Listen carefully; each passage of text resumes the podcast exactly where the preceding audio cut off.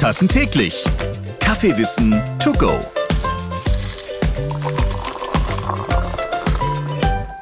Kaffee ist nicht gleich Kaffee. Das wisst ihr, seitdem ihr regelmäßig den Podcast fünf Tassen täglich hört. Und euch kommt wahrscheinlich auch nicht mehr jeder Kaffee in die Tasse. Oder? Ich bin Ralf Potzus und heute klären wir, warum das so ist. Also, was macht zum Beispiel besondere Kaffeequalität aus? Chibo-Sprecherin Karina Schneider ist bei mir, zusammen mit Kaffeesommelier Benjamin Wiedegren. Ich grüße euch. Hallo, ihr beiden. Hi. Und Kaffeeeinkäufer Markus Meusburger sagt auch wieder: Guten Tag. Moin, Markus. Hi. So, Kaffee ist also nicht gleich Kaffee. Wer hätte das gedacht? Ja. Warum ist denn Kaffee nicht gleich Kaffee? Am Ende sind es doch immer braune, geröstete Bohnen, die wir ja, vermahlen ja, und aufgießen. Ist es nicht gleich Kaffee?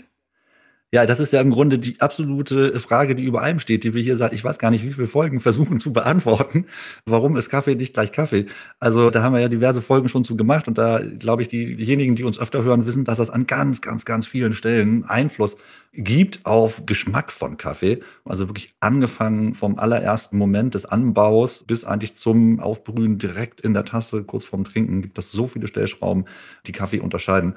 Und deswegen ist es eben wichtig, dass wir auch Worte dafür finden und vergleichbare Parameter und Kriterien eigentlich haben, um Kaffee unterscheiden zu können, auch objektiv unterscheiden zu können, weil es eben so wahnsinnig unterschiedlich ist. Hm. Sag mal, Markus, hat sich denn die Wahrnehmung auf Kaffee verändert aus deiner Erfahrung heraus in den letzten Jahren? Weil also früher hat man ja auch gesagt, Nudel ist gleich Nudel und Apfel ist gleich Apfel. Und bei den Äpfeln wissen wir schon, dass es da nun ganz viele verschiedene Sorten gibt und auch Reifegrade und Geschmacksprofile. Und beim Kaffee haben wir das natürlich auch. Aber hast du ein Gefühl dafür, was sich da eigentlich verändert hat in der Wahrnehmung auf den Kaffee? Ich denke schon, dass sich die Wahrnehmung auf Kaffee verändert hat. Du hast jetzt Äpfel angesprochen. Es gibt natürlich bei Kaffee viele Analogien zu anderen landwirtschaftlichen Produkten eben auch.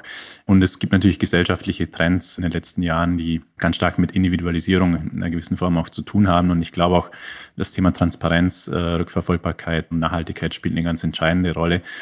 Und das hat natürlich einen großen Einfluss eben auch auf Kaffee und die Wahrnehmung Kaffee gegenüber auch in den letzten Jahren. Und ich begrüße das eigentlich sehr. Es sind alles Tendenzen, Prozesse, die im Moment stattfinden, die dem Kaffee auch mehr Wert geben, äh, den Kaffee wertiger erscheinen lassen. Ich glaube, das hat sich in der Wahrnehmung auch verändert in den letzten Jahren. Kaffee war oft ein Begleitprodukt oder ein Wachmacher am Morgen. Heute das ist jetzt meine persönliche Erfahrung auch, Kaffee eben schon ein lifestyleiges Produkt und ein gesellschaftsfähiges Produkt, über das gesprochen wird, über den Geschmack als solches wird gesprochen, wo er herkommt. Und das tut der Branche, der Kaffeebranche als solches gut, denn es führt eben zu einer gewissen Wertigkeit des Produkts an und für sich und auch zur Weiterentwicklung, glaube ich. Ja, vielleicht sind die Äpfel und die Nudeln zwar ein funktionierendes Beispiel, ich würde sie aber austauschen wollen, vielleicht gegen äh, Bier und Gin, weil dann kriegt man, glaube ich, ein ganz gutes Bild dafür, was Markus gerade beschrieben hat, diesen Prozess, nicht? Also auch Gin und Bier, die Craft-Bier-Szene und so, das hat sich ja unheimlich entwickelt. In ähnlicher Form ist das im Kaffee in den letzten Jahren ja auch passiert. Also diese neue Zuwendung zu dem Produkt auf allen Ebenen. Also ne, vom Herstellungsprozess äh, bis zum Trink- und Mixverhalten und dort eben wieder auch viel, viel mehr Fokus und Aufmerksamkeit diesem Produkt zu geben und es auch als Naturprodukt auch wieder wahrzunehmen nicht? und nicht irgendwie als, als nebenbei Produkt, mit dem ich mich gar nicht beschäftige. Und das tut natürlich dem Kaffee unheimlich gut und wird ihm auch nur gerecht. Also es freut uns ja total, dass wir auch momentan immer mehr, mehr, mehr kleine Röstereien und Cafés wieder sehen, die sich ganz anders mit Kaffee beschäftigen. Das ist doch großartig. Also das Produkt Kaffee hat wirklich eine Aufwertung erfahren. Das ist ganz, ganz toll. Benjamin, die Wertschätzung für Kaffee ist also in den letzten Jahren deutlich gestiegen. Mhm. Mich würde interessieren, werden deshalb auch mehr hochwertige Kaffees angeboten und auch gekauft? Könnt ihr diesen Trend dort auch im Konsumverhalten entdecken? Naja, ich glaube, dass vor allen Dingen also mit dieser Wertschätzung für das Produkt auch die Wahrnehmung der geschmacklichen Vielfalt extrem gestiegen ist. Das ist nicht zwingend an den Preis koppeln, das ist auch immer eine Frage der eigenen Möglichkeiten wie viel man eben ausgeben kann oder bereit ist auszugeben für Kaffee, auch gerade wenn man es eben viel trinkt. Aber die Beschäftigung eben auch mit dem Geschmack, das ist tatsächlich im Zuge dieser Aufwertung enorm gestiegen. Ja, also dass wir jetzt mittlerweile bei Kaffee anfangen, oder was heißt anfangen, aber dass wir bei Kaffee eben äh, so ähnlich über Geschmack und Geschmackswahrnehmung sprechen wie bei Wein. Das ist ja nur richtig, aber es klingt nicht mehr so absurd. Also wenn man noch vor zehn Jahren irgendwie bei Kaffee intensiv über Geschmack gesprochen hätte, dann hätten dann alle angeguckt und gesagt, was willst du denn? Kaffee schmeckt nach Kaffee. Ja? Und das hat sich da doch deutlich geändert in den letzten Jahren. Mhm. Und sag mal, was macht denn nun den Specialty Coffee zu dem Specialty Coffee? Gibt es irgendwie Bewertungskriterien, die ihr dort anlegt? Ja, die gibt es, ähm, wobei man gleich vorwegschieben muss, es gibt eigentlich nicht wirklich so eine hundertprozentig einheitliche Definition darüber, was Specialty Coffee jetzt genau ist. Aber es gibt zumindest von der SCA ähm, ein, ich sag mal, Kriterienkatalog, wo man versucht, Kaffee zu bewerten und am Ende dem auch ein Score gibt, eine Prozentzahl. Ja, also du hast sozusagen die verschiedenen Kaffees und dann kann mit dabei stehen, der hat dann eine 88 Prozent von 100 möglichen, dann sind wir schon im Bereich des Specialty Coffees. Also es gibt Definitionen, die sagen, unter 80 Prozent sind wir sozusagen nicht im Bereich des Specialty Coffees, da sind wir sozusagen bei den normalen Kaffees und alles über 80 Prozent geht dann eben in den Specialty Coffee und alles über 90 Prozent, also sozusagen Outstanding, das ist dann schon sehr, sehr, sehr selten und dann in der Regel eben auch nicht in großen Mengen verfügbar. Und um das zu bewerten, um auf so einen Score zu kommen, das vielleicht als kleiner Einschub, war das ganz, ganz spannend. Ist, sind wir nämlich wieder beim Cupping, das hatten wir ja schon ein paar Mal auch erwähnt in diversen Folgen.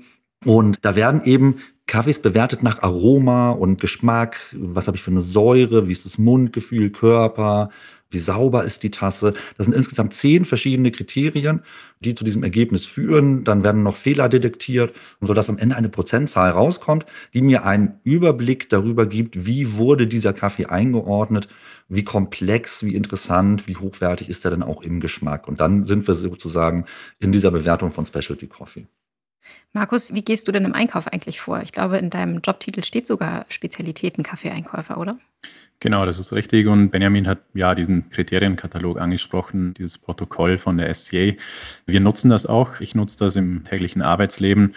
Und das ist eben ein Indikator auch dafür, wie viel ein Kaffee wert ist. Ich spreche jetzt über Rohkaffee natürlich, also im Einkauf. Das heißt, Kaffees werden bewertet nach diesem Schemata und daraus resultiert natürlich dann auch ein Wert, also sprich ein entsprechender Preis.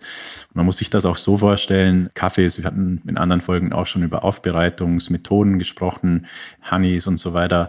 Je aufwendiger die Aufbereitungsmethode ist, umso größer sind natürlich auch die Herstellungskosten für Pharma, für Kooperativen in den Ursprungsländern und höhere Kosten in diesen Ländern führen natürlich dann auch zu höheren Preisen der Rohkaffees. Deswegen ist das sehr, sehr individuell. Es gibt von bis in jedem Land. In jedem Ursprungsland gibt es außergewöhnlich gute Kaffees, über 90 Prozent. Aber es gibt eben auch Kaffees, die unter 80 Prozent sind. Mhm. Und unsere Aufgabe ist es, diese unterschiedlichen Qualitäten eben zu identifizieren und die auch zu bewerten und daran natürlich unsere Kaufentscheidungen auch zu knüpfen. Mhm. Und hast du denn momentan einen besonderen Lieblingskaffee, ein besonderes Kaffeeland oder so, wo du sagen kannst, das ist mein Geheimtipp gerade? Ja, es ist eine schwierige Frage für einen Kaffeeeinkäufer. Ich verkoste tagtäglich eben unterschiedlichste Kaffees aus unterschiedlichsten Ländern und mich freut es immer, wenn ich aus einem Land, ist völlig egal aus welchem eigentlich wieder was Neues, was Außergewöhnliches irgendwie identifiziere und finde. Und so ist es eben sehr unterschiedlich, ja, je nach Saisonalität und Jahreszeit auch. Im Winter trinke ich gerne einen etwas äh, säurebetonteren, schwereren, vollmundigeren Kaffee aus Kenia. Im Frühjahr wiederum mag ich sehr, sehr gerne Kaffee aus Zentralamerika, aus Costa Rica mit ausgeprägten Süße und einem harmonischen Körper, aber etwas leichter. Also das ist sehr, sehr unterschiedlich in meinem Fall. Super. Also keine Antwort auf die Frage bekommen, hier keine konkrete. Hast du nichts gerade, wo du sagst, das ist das Ding, das finde ich gerade richtig toll, hatte ich letztens auf dem Tisch? Ähm, Kaffee aus Panama, um ganz ehrlich mhm. zu sein. Panama Geisha, tolle Varietät, einzigartige Varietät, Ursprung in Äthiopien, aber wirklich bekannt geworden in Panama. Sehr teeartiges Geschmacksprofil und sehr blumige, florale Aromen. Das ist aktuell mein absoluter Favorit. Und ich glaube, Benjamin, deine Geschmacksvorlieben gehen auch in eine ähnliche Richtung, oder? Mhm. Das Florale. Das ist schon das, was mich eigentlich auch am meisten kickt, das muss ich schon sagen. Also wenn ein Kaffee wirklich sehr komplex ist in floralen, fruchtigen Noten und einen auch so ein bisschen herausfordert geschmacklich, dann bin ich immer ganz, ganz freudig. Und bei so einem Panama Geisha, das ist ja so ein, ein Gaumenschmeichler, das ist sowieso immer toll. So samtig diese Kaffees sind, es macht so viel Spaß, die zu verkosten. Nicht völlig zu Unrecht in den letzten Jahren auch ein sehr, sehr großer Trend. Also wenn man sich so Barista-Meisterschaften anguckt und, und Cup-Tasting-Meisterschaften und, und, und, und, und, also das waren ja wirklich Geisha-Festspiele die letzten Jahre, kann man vielleicht jetzt auch irgendwann schon gelangweilt von werden, aber dennoch, das ist meines Erachtens durchaus berechtigt. Vielen Dank, ihr beiden, für euer Insiderwissen. Ja, ja, bitte, bitte. Danke euch. Chibo-Sprecherin Karina Schneider, Kaffeesommelier Benjamin Wiedegren und Kaffeeeinkäufer Markus Meusburger. Ein traumhaftes Kaffeetrio. Ich danke euch dreien auch. Warum Kaffee nicht gleich Kaffee ist, das hört ihr auch in weiteren fünf Tassen täglich Folgen. Ja, hört gerne mal in andere Folgen rein und abonniert am besten diesen Podcast und verpasst keine Folge mehr. Bis zum nächsten Mal. Bis dahin. Bis dann. Tschüss. Fünf Tassen täglich. Kaffeewissen to go.